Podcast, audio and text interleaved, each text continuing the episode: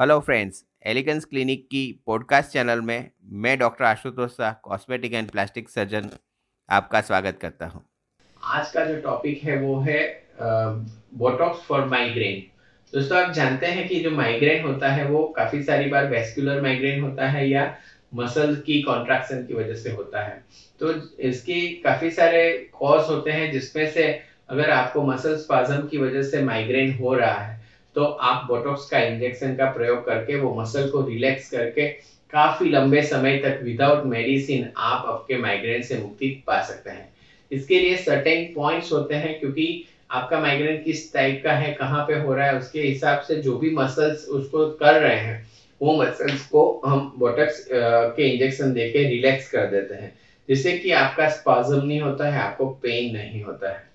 काफ़ी सारे अलग अलग टाइप के बोटॉक्स के इंजेक्शन अलग अलग पॉइंट्स पे हम देते हैं माइग्रेन के लिए।